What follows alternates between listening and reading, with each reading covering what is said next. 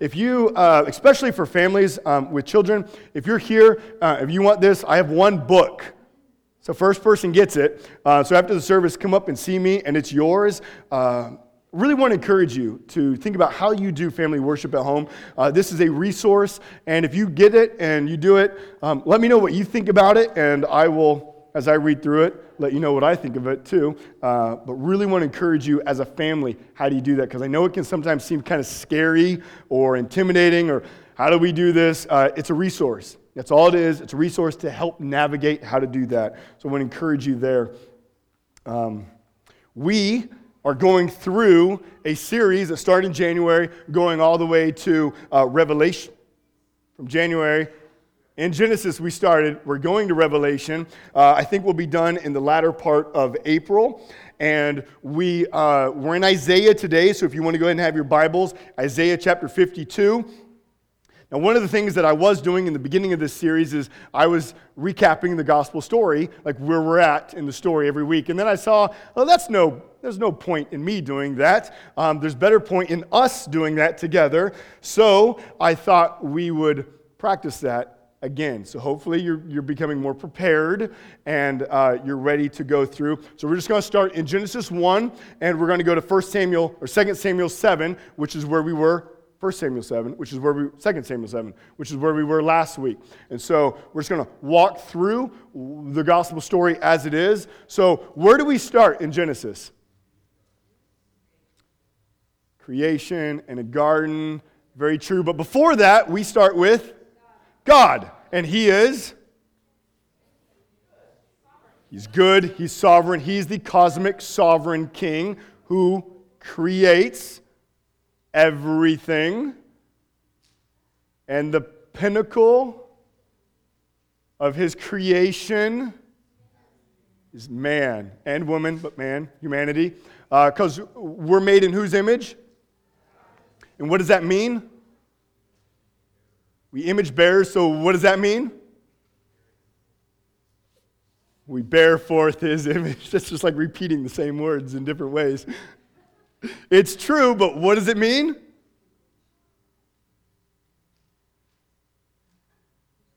Help me out here. What is it that we do that we image God? We represent Him. We worship. Thank you. Thank you. Is that Steve? Bless you, Steve. Bless you. We worship God. We, we, we image God, we glorify God, okay? And so we all do that, right? What's the problem? Come on, keep going. Gospel story God creates, He creates man in His image, man is to worship Him. Problem, what's the problem? Sin. So what do we do now? We worship idols, ourselves, anything but God. So what does God do? Steve, you can't give any more answers, Steve. Okay, you, you have to wait. We have to let everyone else. All right, so, so what, what happens?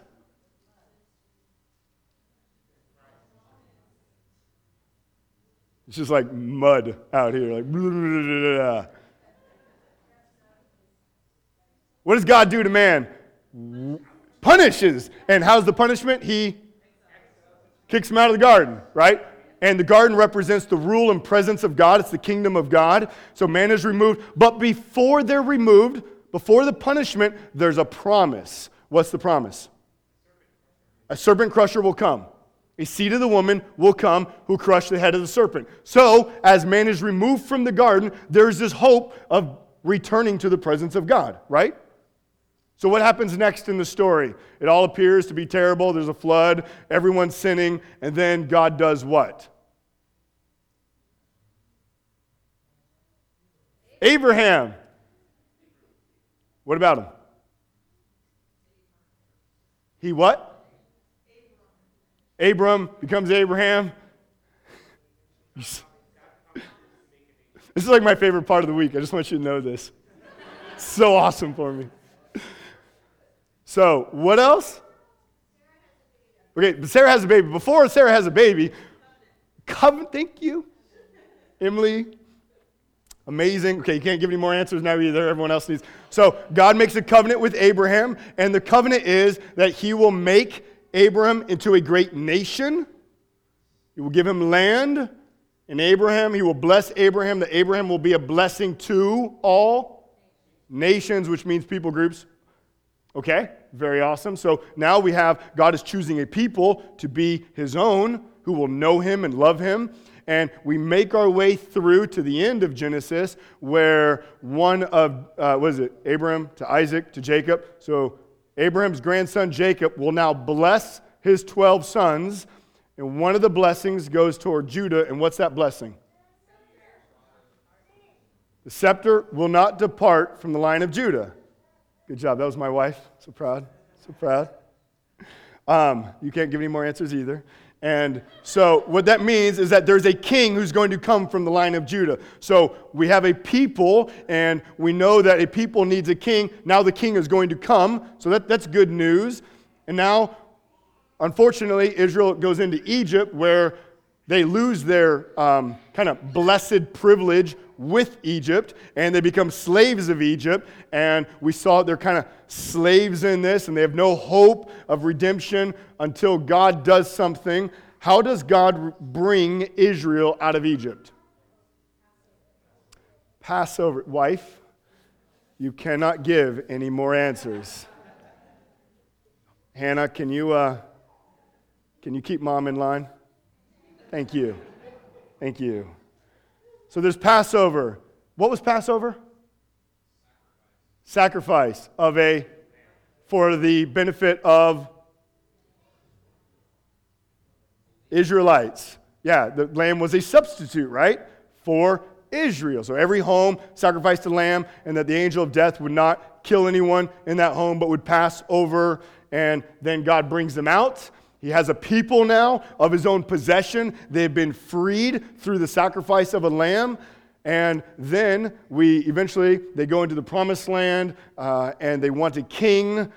They get Saul. Saul's a bad king. Then they get David. David's a good king. And God makes a promise to David. We call this Davidic covenant.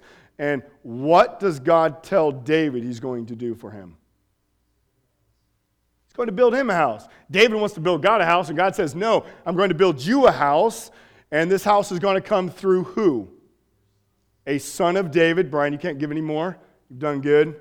Isaac, you've done good. No more. So, coming through a son of David. So, this son is going to build God a house. And house represents the rule and presence of God. And so that's where we're at in the story. We're tracking? Okay, let me just let me just show you something. You all bought this book. I know it because I handed each of you like this book. Um, this is page 77. God created a kingdom, and He is the king. But He made human beings to represent Him in that kingdom. Adam and Eve rejected this call, which led to sin and death. But God promised to defeat the serpent through the seed of the woman, who is also the seed of Abraham. Through Abram's family, and specifically Judah's royal seed, David, the covenant blessings would come to the world. Because all people were guilty and deserved death, the sacrifices of the Mosaic law revealed more clearly their need for a substitute, the suffering servant. So that's, that's the end of our chapter today. After every chapter, there's a summary, and it's the same summary, just one more sentence is usually added on to that. Um, that's the gospel story. It's unpacking it every day. So I just want to encourage you um, when we come here, that's the answers we're looking for. And it's the same thing we just went through, but every week it gives the gospel story, just adding on to it where we're at in the story. So you all have this resource. Just I know you're reading it, um, but there's a point to it. So if you have your books, about Bibles, not just books, but Bibles, we're in Isaiah 53 today. Um, so, uh, before we read, um, last week we see that a son is going to come from the line of David, and he's going to build God a house. We just went over that. The house represents the rule and presence of God, uh, and Jesus is the foundation of this house. Remember, we went through all that last week. So, a question I want you to hang on as we go through this message, and we're going to answer it at the end. What does the foundation look like? We're told Jesus is the foundation. What does that mean? What does it look like that Jesus is the foundation of the house of God? I just want you to hold on to that. We're going to answer that in a little bit. Um, today, our text is going to address a major problem. God redeems his people from Egypt, right? He gives them his law, he gives them a king, they have a land. But are they really following God? No, these kings, even the good kings, don't really follow God. They all have their faults. They all, um, in one way or another, do not follow God. And because they don't follow God, what do the people do? They don't follow God either. And so they often will still do sacrifices, but they do them out of ritual rather than a heart of worship. You know, that's something that we can wrestle with, right? We can come and gather here with the church out of ritual, and we can go through the songs and go through the sermon and do prayings, read our Bibles each day. We can do that out of ritual, right? Or we do it out of a heart of worship. And so, um, so, as we're going through the story, we see that we have wicked people, and we, these kings aren't really helping, but yet we're told there's a king who's going to come and going to lead his people in perfect righteousness. Um, but here's the second question, and we're going to answer this at the end also. How can a righteous king lead a sinful people in righteousness? How does that take place? How does a, a righteous king take sinful people and lead them in righteousness?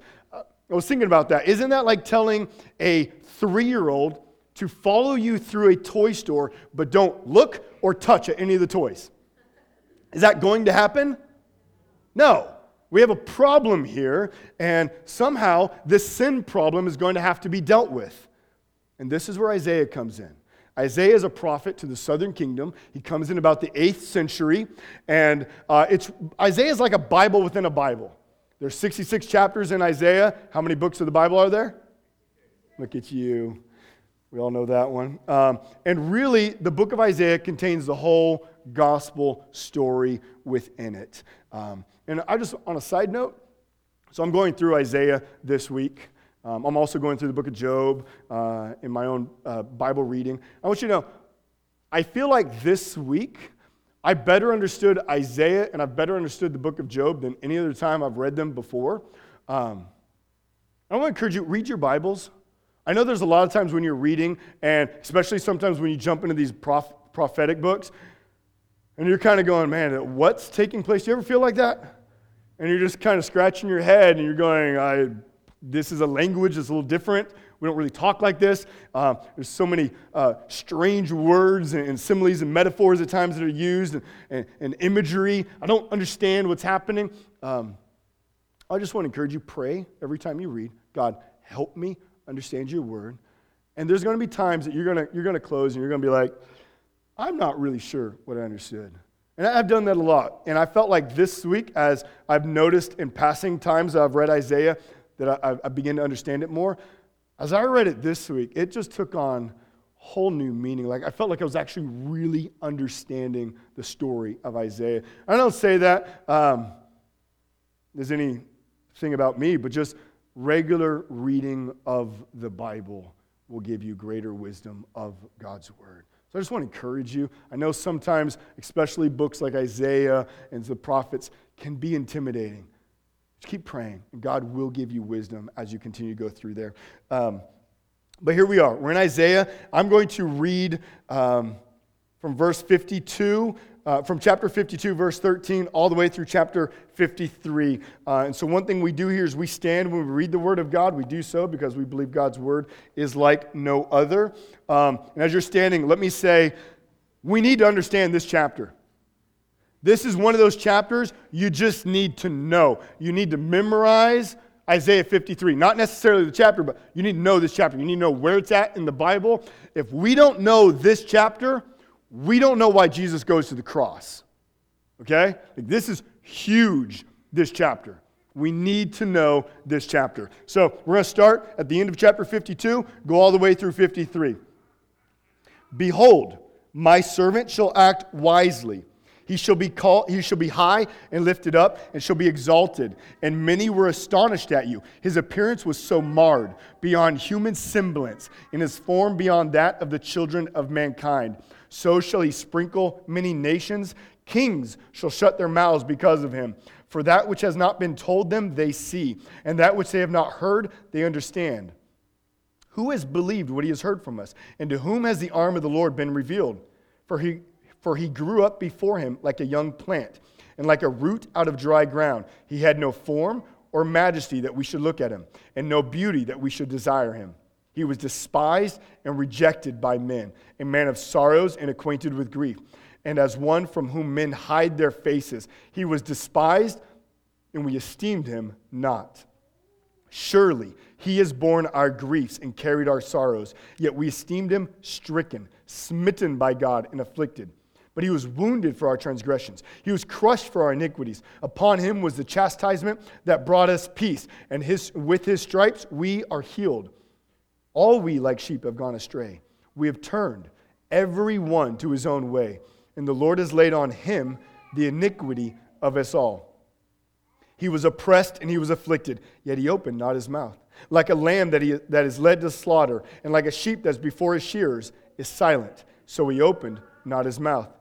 By oppression and judgment he was taken away. And as for his generation who considered that he, was ta- that he was cut off out of the land of the living, stricken for the transgression of my people. And they made his grave with the wicked and with a rich man in his death, although he had done no violence and there was no deceit in his mouth.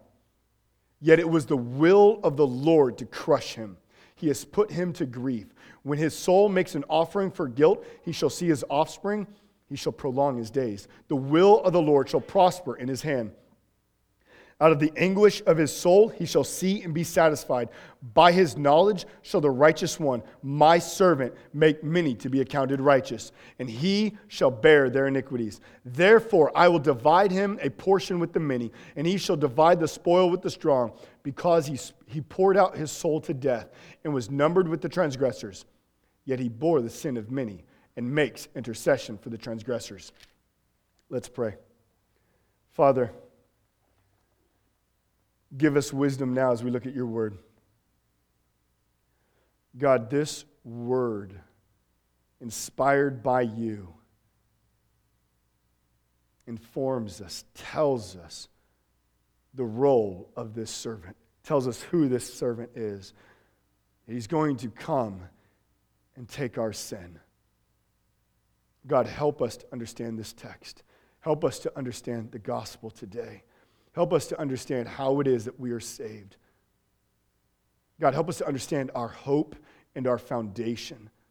God, increase our faith, strengthen our faith, strengthen our boldness today because of our hope and our foundation.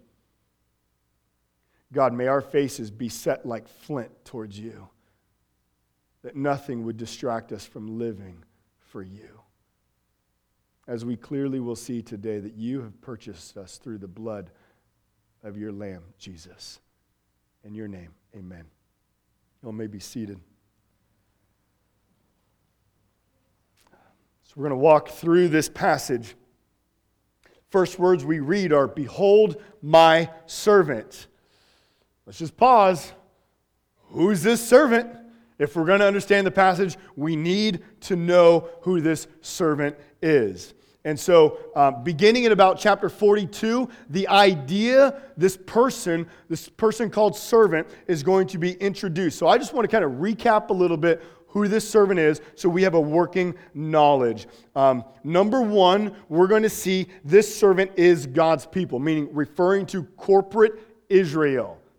Okay, so we're going to see this. If we looked at Isaiah 44 1, we read, But now hear, O Jacob, my servant, Israel, whom I have chosen. So the servant is referred to, O Jacob, Israel. It's the people of God. Isaiah 49, verse 3, he said to me, You are my servant, Israel, in whom I will be glorified. So clearly, this servant is the people of God. Okay? Next, we see this servant is an individual, though. In chapter 49, verse 5, we would read this. And now the Lord says, He who formed me from the womb to be his servant, to bring Jacob back to him, and that Israel might be gathered to him. For I am honored in the eyes of the Lord, and my God has become my strength.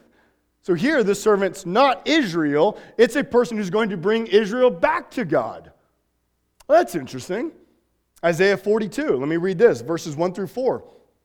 Behold, my servant, whom I uphold, my chosen, in whom my soul delights.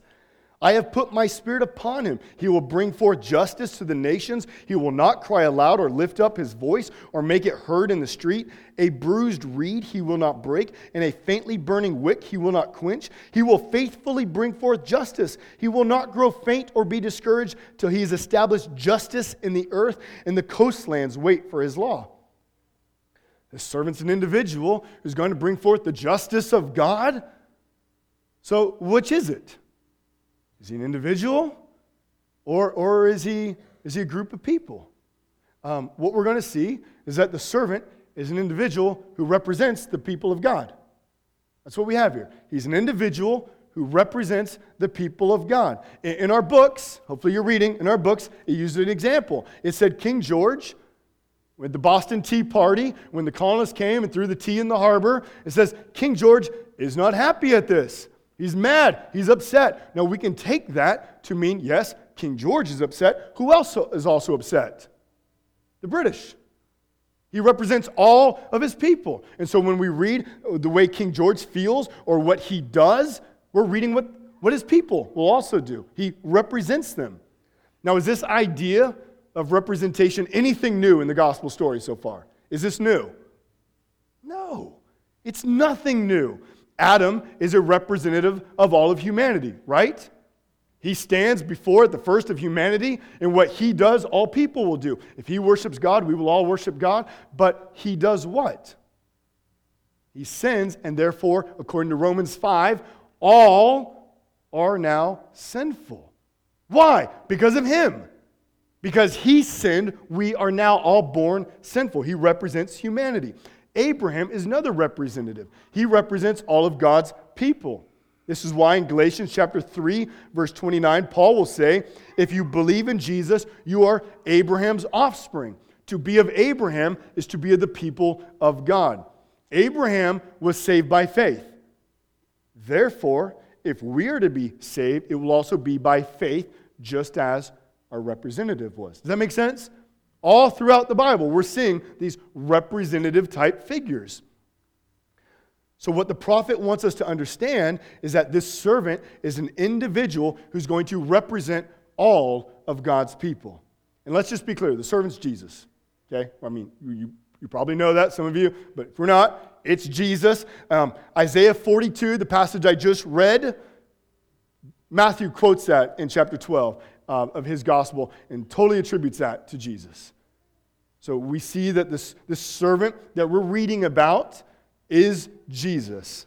So, what else do we know about the servant? Well, in Isaiah 49 5, we read that he's going to bring back the people of God, right? We saw that in verse 5. But if we kept reading in chapter 6, we would read this. He says, It is too light a thing that you should be my servant to raise up the tribes of Jacob and to bring back the preserved of Israel. Uh, it's too easy. It's too little of a thing for you just simply to save Israel. So, as we keep reading, I will make you as a light for the nations, that my salvation may reach to the ends of the earth. So now we have this servant who's not only going to represent the people of God and bring them to God, but he's going to be a light to all nations that all people groups will be able to come and worship God. What does that make us think of? Go ahead, interaction time.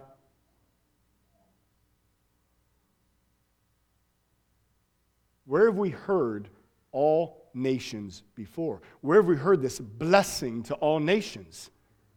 Abrahamic covenant. This side is knocking out of the park up here. We appreciate it. Good job. Abrahamic covenant. So one thing, real quick, while we're reading the Bible, we need to know covenants. Remember, I said a couple weeks ago, God always relates to his people through covenant. He always relates to his people through covenant. He always relates to his people through covenant. And so when we're reading, we always need to just kind of keep aware what covenants have been given. How does what we read fit into these covenants? We always need to ask that question. Always need to ask that question. And so here, we're told that a servant's going to come who's going to be a blessing to all nations. So this servant is going to be the fulfillment of what we read many years earlier, I mean, a thousand years earlier in the Abrahamic covenant. So, how's he going to do that? How's this servant going to be a blessing not only to Israel, but also to all nations. I mean, don't we have this sin problem? Israel's got a sin problem, everyone else has a sin problem, and yet he's going to bring us to God. And that's what our passage today is addressing. In chapter 52 and 53, we come to realize that the servant is also a substitutionary sacrifice. He comes as a substitutionary sacrifice. Now then, is this idea of substitutionary sacrifice new to us in the gospel story? No. Where have we heard this? Please don't answer in these front two rows over here. Pat, thank you. I have that written down. Passover. Passover, which is found in what chapter, Josh? Look at you. Is that in the bulletin? it's pretty good, pretty good. Um, and how do you spell? No, I'm not going um, exactly, Passover. At Passover, we have the people of God redeemed through a substitutionary lamb. A lamb stood in the place of Israel so that God's wrath would come upon the lamb, and what would happen to Israel? They would be redeemed, they would be freed. Listen, redemption always comes through judgment. Do you know that? Redemption always comes through judgment. It always does. God never just wipes sin underneath the floor. Sin must always be punished. And because we are sinful, we cannot pay the penalty of sin. And therefore, God, out of his mercy and his grace, provides a substitute. So let's look at who this servant is. Why is he worthy of being a substitute? Who is this substitute? Let's look at this. First thing we see is that he is without sin. He is without sin. In 53, verse 9, we read that he has done no violence and there was no deceit in his mouth. He's holy, he's blameless. In, in verse 11, we're, we're told he is called righteous. He is the righteous one. If we went back a little bit to Isaiah 55, we were told that he's not rebellious and he never turns backward. What does that mean? It means that he always obeys the word of God. He never falls away from the word, he never disobeys the word, he never takes a detour from the word. He always follows the word of God and obeys the word of God. And remember from week one or two, I don't remember, I think it's week two, how is it that we worship God? Through obedience to the word. That's how Adam and Eve were to worship God, and the way they sinned against God was disobedience to the word. The way we worship God is through his word. And so now we have one who, unlike Adam, perfectly obeys the word of God. He's righteous. He's blameless. Remember, remember the lamb in Exodus 12. What kind of lamb did this have to be? Could it be a three legged lamb? Could it be a spotted, messed up, defective lamb? A spotless, blemish, blemishless, blemishless, unblemished. Something. Unblemished. He's perfect. He's holy, unlike any other. Possibly at this moment, we're to be thinking is this the serpent crusher? I mean, we have one Adam, and all in Adam are sinful, but now one comes. He's perfect, he's got no sin in him. Yesterday, my kids went to a birthday party, and uh, my youngest, uh, well, they were all eating it, but my youngest was eating a bright blue cupcake, a bright blue frost, cupcake with bright blue frosting all on it. And uh, I mean, it was on his face, it was on his hands. I mean, just like a four year old, right? And just like, and, uh, so he grabs a napkin to clean himself up, like every good four year old. There's a problem, though. This napkin has bright blue cupcake frosting all on it. So, what happens when you take bright blue cupcake frosting napkin and, and wipe off bright blue cupcake frosting on your face? You just get a lot of bright blue cupcake frosting everywhere. Um, if he was going to be clean, he needed a clean napkin. When we try to get right before God in our power, it's like us taking this bright blue cupcake frosting napkin and smearing it all on our face. It just does no good. When we're sinful, And through our sinful methods, we try to get clean. Can we get clean? No. We can't be clean because everything we touch is sin. Because, because we are sinful and this world has been tainted with sin.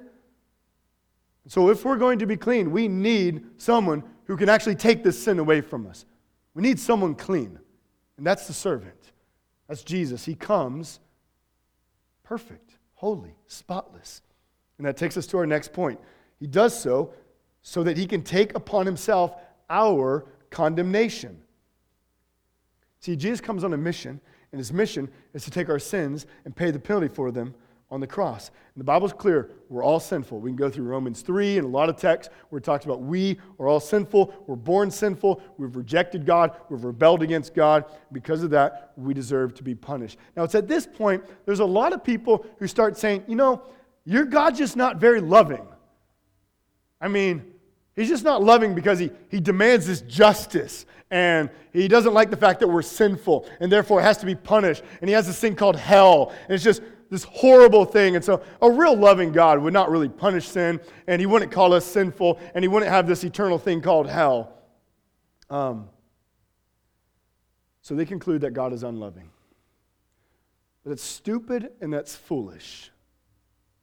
Okay, let me give at least two reasons. Do we, we, do we as people, do we not demand justice when a crime has been committed? I mean, if, if someone murders someone else, do we just kind of say, you know, you're not really supposed to do that? Can you try not to do that again, please? Pretty please? Give you blue cupcake frosting? Um, no. That would be dumb if we did that. We demand justice. Often, life for life, don't we? We demand that there be justice. So, why is that strange if God demands justice? Why, why is that strange? And then, God, we see, is the one who sends his son to graciously save us. So here we have a God. He demands justice. And because we've sinned against him, we deserve eternal punishment in hell. So all of us, none of us like that, right? That's a hard message.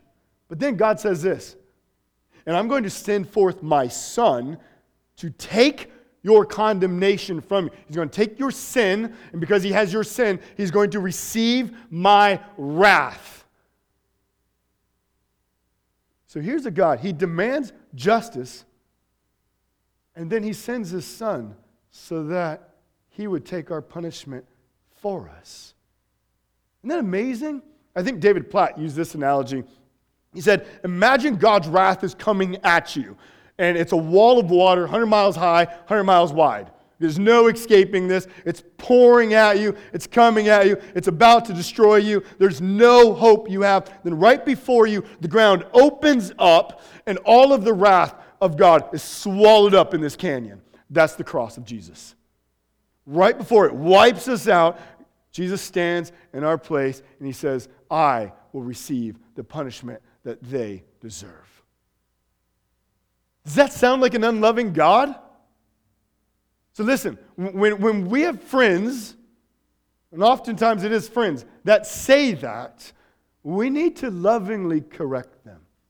We need to walk them through the gospel story. We need to let them see, yes, our God is just, but why is that good? And, and help them see how it's good. And help them see how they send, how he sends Jesus to stand in our place. And listen, if we're going to tell that to our friends, what do we need to know first? Interaction? What do we need to know? The gospel. You need to know the gospel. You need to know, you need to know the gospel story. Walk them through Genesis to Revelation. Let them see the beauty of the lamb that was given, of this suffering servant who comes and stands in our place. So listen, we need to walk them through. Don't just say, oh, okay, you can believe that. No. Now, don't, don't throw the Bible at them, but walk them through the story. Help them to understand. Yes, this God, this God that we worship, He is infinitely holy, and His justice is severe. And yet, He provides a lamb that would completely and ultimately satisfy the wrath of God.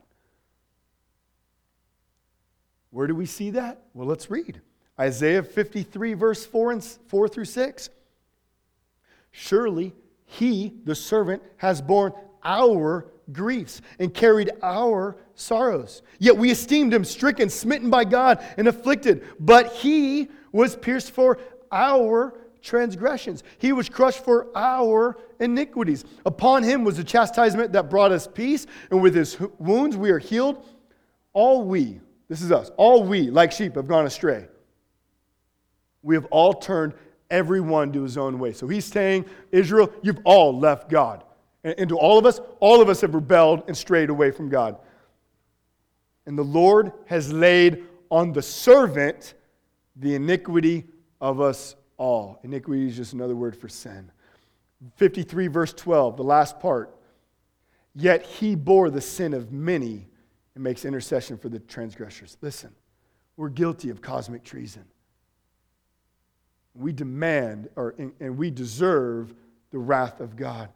And yet, God says, I will send forth my son to stand in your place. He will literally take your sins, your idolatrous hearts, your wicked tongues, your lustful hearts, your eyes that love to dance around and stare at things that they should not look at the way we use our, our bodies as amusement parks for our own lusts. And he, God says, I'm going to send my son. He's going to take all of your sins. Literally, take your sins. And those sins are going to be counted towards him. And he will suffer for you. That's what we have here in Isaiah 53. That's what Jesus comes at the cross to do. And we're told, verse 52, verse 14, we read that his appearance was so marred beyond human resemblance, in his form beyond that of children of mankind. Jesus didn't even look human because of what he went through. His flesh literally was just hanging off of him. I mean, just imagine that. God saying, You deserve my wrath, and his son standing in our place, taking such a punishment. He doesn't even look human afterwards. People just stare and say, My God, what is that? That's the Son. And He went through that so you and I could be forgiven. Remember, freedom only comes through judgment. Yes, the gospel is free for us, but it cost the Son his life don't forget that. Let's look at the next point. This is amazing, this next point. He is acceptable to God. This is incredibly good news. Jesus came to die for us, and God accepts it. He accepts it. I mean, now think about this. If, if I came before God and said, you know what, for Robert, let me stand in the way of Robert, you know, let me take his punishment. Can a sinful person stand in the place of another sinful person? No, I can't atone for anything. I need someone to atone for my own sins. That's why we read in the Old Testament the priests had to do what before they offered, they offered sacrifices for other people? They had to offer sacrifices for themselves because they're wicked. We're sinful. So, how can a dirty cupcake frosting clean something that's covered in dirty cupcake frosting? This is not going to happen. Jesus comes, and Jesus just doesn't come, he's accepted before God. So I, I just want us to pause. When's the last time you thank God for sending his son? Like, truly thank God that today you stand at peace with God and you're counted as righteous. When's the last time you just pause and just, God, just thank you? So that's what we're going to do. I just want you to take a moment. You have paper, you have pens, you have pencils. Write. Write a prayer of thanks to God. Just, just now, I want to encourage you, write. You probably haven't done it for a while, so your eyes don't need to be on me. Your eyes can be down at the paper. And I just want to encourage you, write. Write just thank you to God. Maybe you just write, thank you, thank you, thank you, thank you. Maybe you write, God, just thank you for sending your son. God, you are my only hope. God, you are so merciful and gracious. Just write whatever it is that you want. And then I just want us to take a moment and we're going to pray. Just write. Tell God grateful you are, thankful you are that he accepts his son's sacrifice.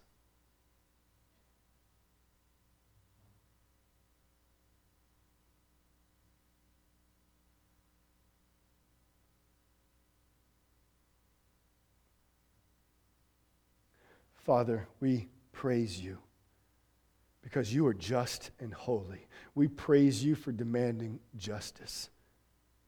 And we humbly praise you and thank you for sending your son Jesus to die in our place so we could be forgiven and be with you forever. Thank you, Father. Thank you, Father. Thank you, Father. Thank you, Father. Father, your son is the quenching rain our dry, wasted souls need. Your Son is the life giving rays of the sun that give us strength and make us new. Father, may we never take for granted the precious gift of your Son, Jesus. Thank you, Father. Thank you, Father. Thank you, Father. Amen. I want to encourage you. Pray to God and let your prayers be full of thanksgiving to God. Thank Him for His Son. Um, where do we see this in our text?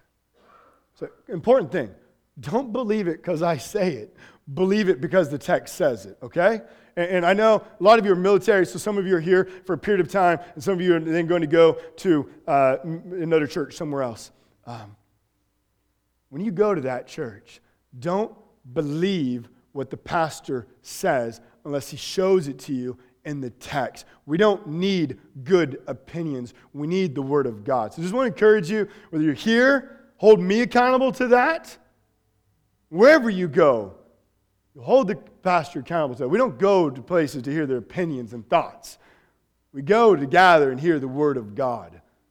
So, where do we see this? Well, let's go. Verse 6 chapter 53, we read, God is the one who puts our iniquity on this servant, on Jesus. Verse 10, God is the one who crushes the servant. Do you know that? I told this to someone one time, and they said, Man, you don't know your Bible very well. I said, God is the one who killed his son. Yes, he used eh, the Jews, he used the Romans, but they didn't ultimately do it. God killed his son. He said, You don't know your Bible. I said, What else do you get in verse 10? God is the one who crushed his son. Just know for no, son and the father are working together here. The son comes to receive, and the father is going to crush the son because of the sin that he has taken upon himself. So, how do we know the Father accepts it? How do we know that when the Father crushes the Son, that our debt, our sin, has been paid for? Let's go to verse 5. What have we been given?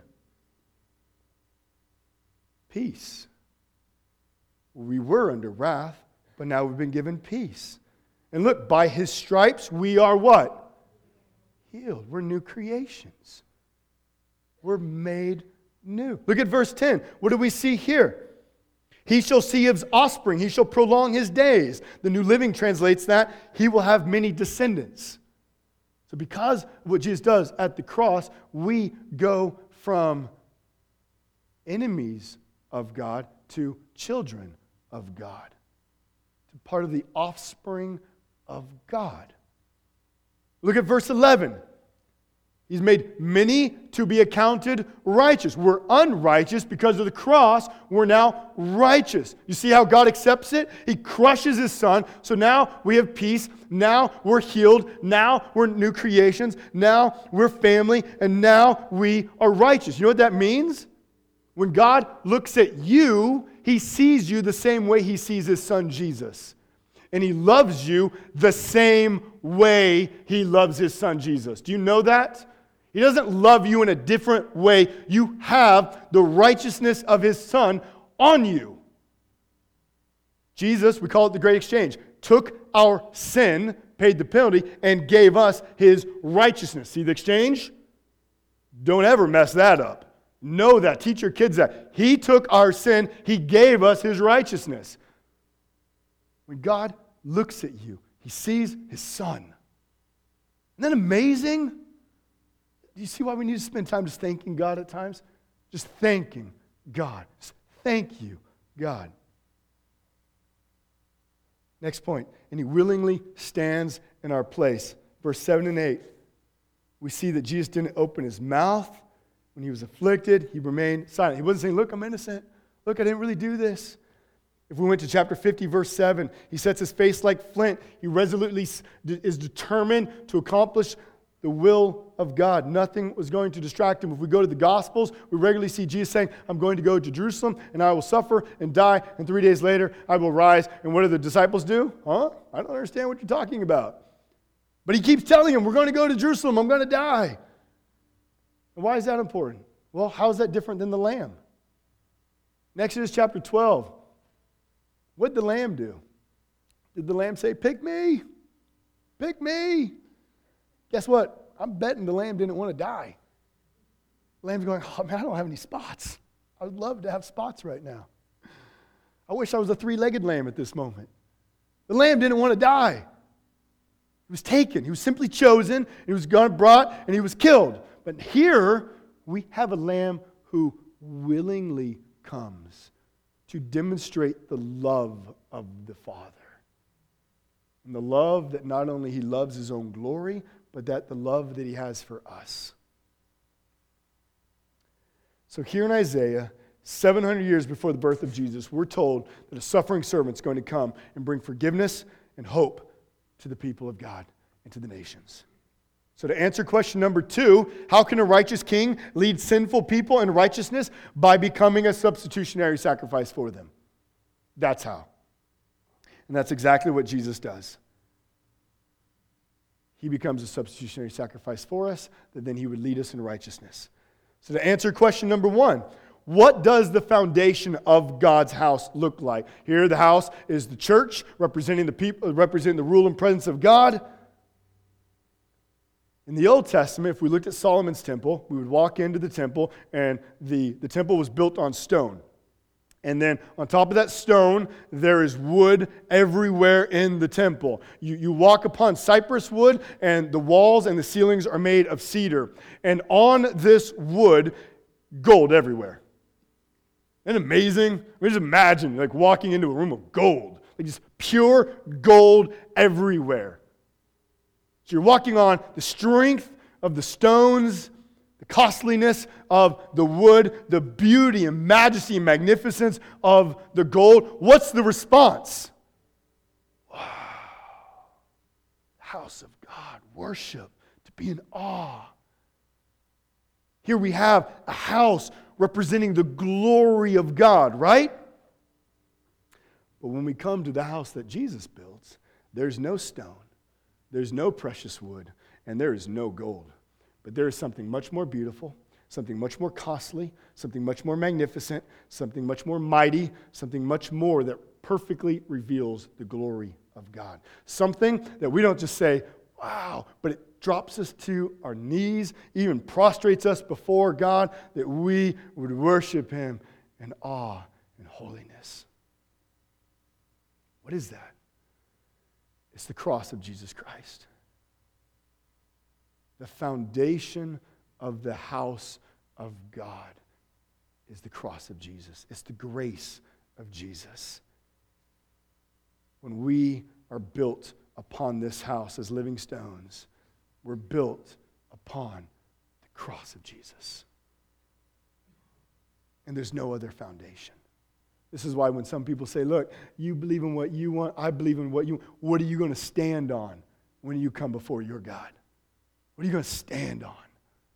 What, what worthy foundation are you going to stand on? Because that's, that's what they're saying. You, you believe what you want, I'll believe what I want, and when we get there, we're good. No, because one of us is standing on the foundation of the cross of Jesus, the other is standing on the foundation of our unrighteousness. And what's going to happen to that person? Because they did not experience the substitutionary lamb, they will experience the wrath of God in all eternity. We're saved to be built upon the grace of God. Anything else we stand on is like putrid menstrual rags. It's nothing. It's worthlessness. It has no bearing before God. Jesus is our hope and our foundation. And because of that, we're reminded every day that we are a people saved not by works, but by the grace of God. We are reminded that our sins have been paid for not by our ability, but through the cross. We're reminded that we, are, that we were slaves and our freedom only comes through Jesus. We're reminded that we've been saved by grace to be a people characterized by grace. We are reminded that it is through suffering we have experienced God. And that our suffering is an amazing way to show others the love and power of God. We could spend a whole nother sermon right there. I just want you to know a lot of times we're going through life and we think suffering is something we just need to get rid of as fast as we can or just avoid at all costs. But do you realize the foundation we stand on was formed out of suffering? The only way we come to God is through the suffering of Jesus. So just be encouraged that our suffering's not worthless. Our suffering's not trivial. God uses the very trials in our life as an amazing way to point toward the cross. It's an amazing way. And we could go into a lot more there. Um, that just kind of takes us different ways. But do you know today that your hope and your foundation is Jesus Christ? Do you know that?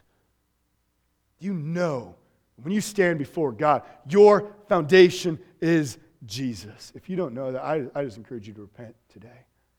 Repent and ask for forgiveness. If you do know that, I just want to encourage you to say thank you to God and live like that. Live in the confidence that your hope is in Jesus. And that's what the world needs to know. So, what we're going to do now is we're going to partake of communion. And I love every communion falls perfectly in line with every message. So if you're one of our men helping out, I want to encourage you go ahead and come forward. Um, communion, we're celebrating Passover, not the Old Testament Passover of a lamb that didn't want to die, of a lamb that couldn't really take away our sins, but we're standing here to take Passover because of the Lamb of Jesus, the real suffering servant, the one who the Old Testament Lamb pointed towards, the one who perfectly, through his death, is able to bring about forgiveness for us. And so I just want to encourage, as you hold the bread, as you take of the juice, just do so in thankfulness. We're not going to say a lot this time. We're just going to kind of kind of give a prayer. We're going to hand it out. We're just going to hand up the next one. Not really going to say much. I just want you to spend the time. You can either just listen to the words and make those your prayer, or, or just spend time writing um, on the worship guides that you have and just write just how thankful you are to God on what it means that Jesus came and died and that He is our hope and foundation. So just take this time and just worship God.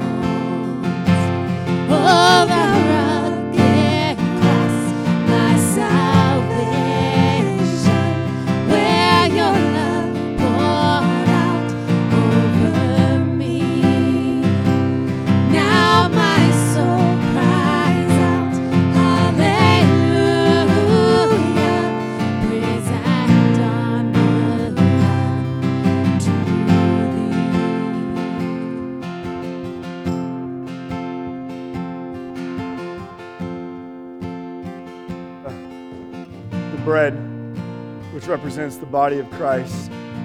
Uh, just take it now in remembrance of Jesus. Jesus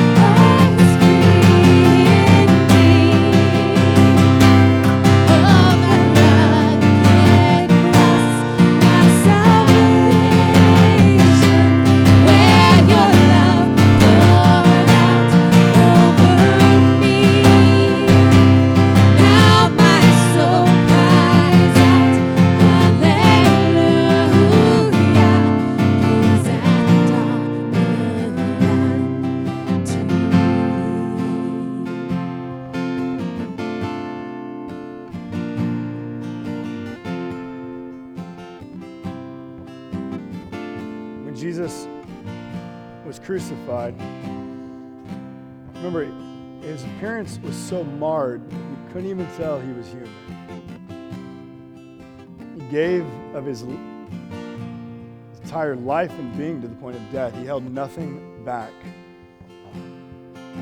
So that's what this blood, that's what this juice, that's what this juice represents. This blood that was completely poured out so that his blood was completely poured out, God's wrath would be completely satisfied. So you and I could have peace with God and stand before him in his presence forever. So do so now and take this in remembrance of Jesus.